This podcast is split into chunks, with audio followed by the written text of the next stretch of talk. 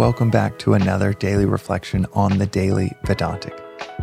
And today's reflection is on how to achieve peace in any conflict.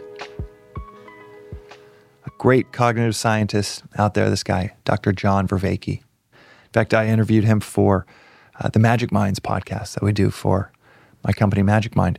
And one of the things that he talks about um, is even within philosophy, especially in debates between philosophies or in proselytization of one philosophy to an audience, that what creeps in is instead of philosophia, a love of wisdom, is philonikeia, a love of winning. These are two very different things. Philosophia, the Greek words for love of wisdom, versus philo Nikea. You might recognize Nike in that word. Philo Nikea is the love of winning. These are diametrically opposed to one another. Because if you're pursuing wisdom, you're pursuing transformation. You're not pursuing winning in some static version of you against some version of an idea or articulation from someone else. But it can happen on a daily basis that we get caught in some conflict that we're trying to win. Even trying to apply a philosophy, force it down someone's throat. It's said in the Gita that it is actually an immoral act to try to give this wisdom to someone that is not seeking it. Swami will say it all the time. Knowledge is taken, not given.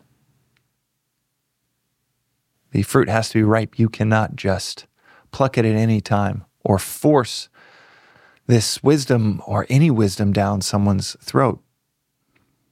I'm also reminded of the quote that which is forced is not forceful.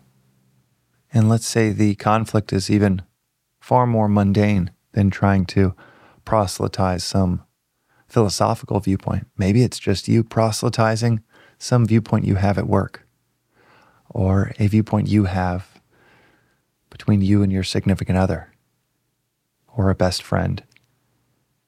What does this philosophy say about resolving any conflict?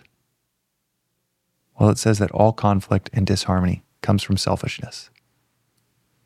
It might be fighting over a seat on the bus, but it is that selfishness from both parties wanting something that creates conflict. So there's two steps to untie the knot of any conflict in your life. One is to see how the other person might be right. Instead of a love of winning, you have a love of wisdom, recognizing, wow, there are about a thousand times in my life where I was wrong.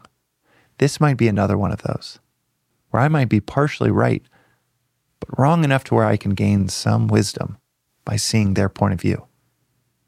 And when you say the words, you're probably right. Maybe it's a text between you and a parent, you and a friend, or a colleague. And in that text thread, if you drop those words, you're probably right.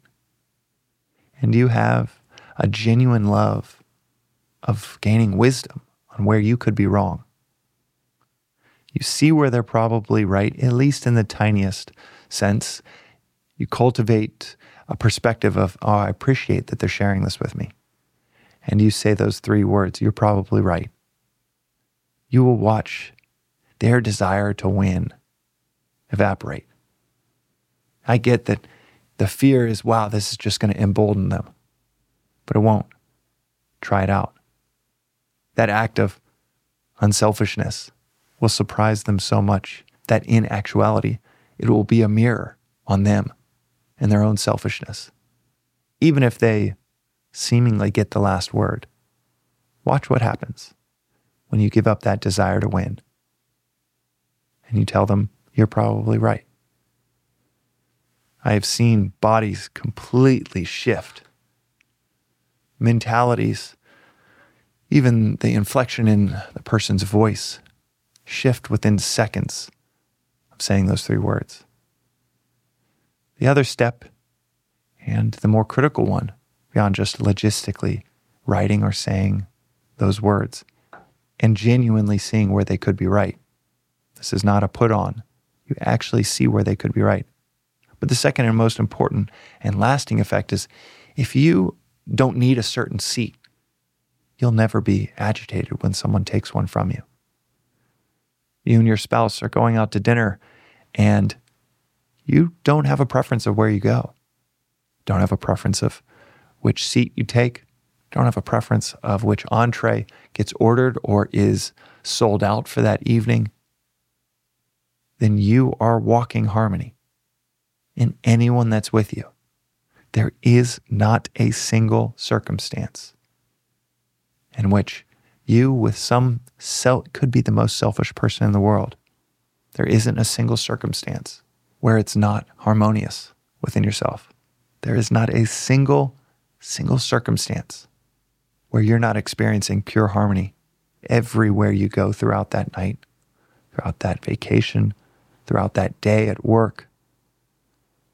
When we don't have these selfish preferences, everything becomes blissful. Try it out the next time you're going out on a date where you just don't have a preference of where you go, what gets ordered, which seat you have, whether the Uber's too expensive and okay, we're going to walk or go somewhere close by, take the bus, whatever it might be. Try an evening where you don't have any preferences and watch how well it goes for you. So, how do we get out of any conflict? Well, we recognize there is some selfishness within me that's causing this knot to begin with. I don't need to even change the other person. If I can change that within myself, the knot unties itself.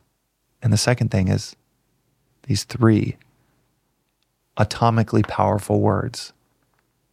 You're probably right. Try those out. See where they could be right, where you can gain wisdom instead of gain some points on some fictional board. And see if you actually create harmony in that very moment, within seconds of choosing wisdom over winning. That's today's reflection on the Daily Vedantic. We'll see you next time.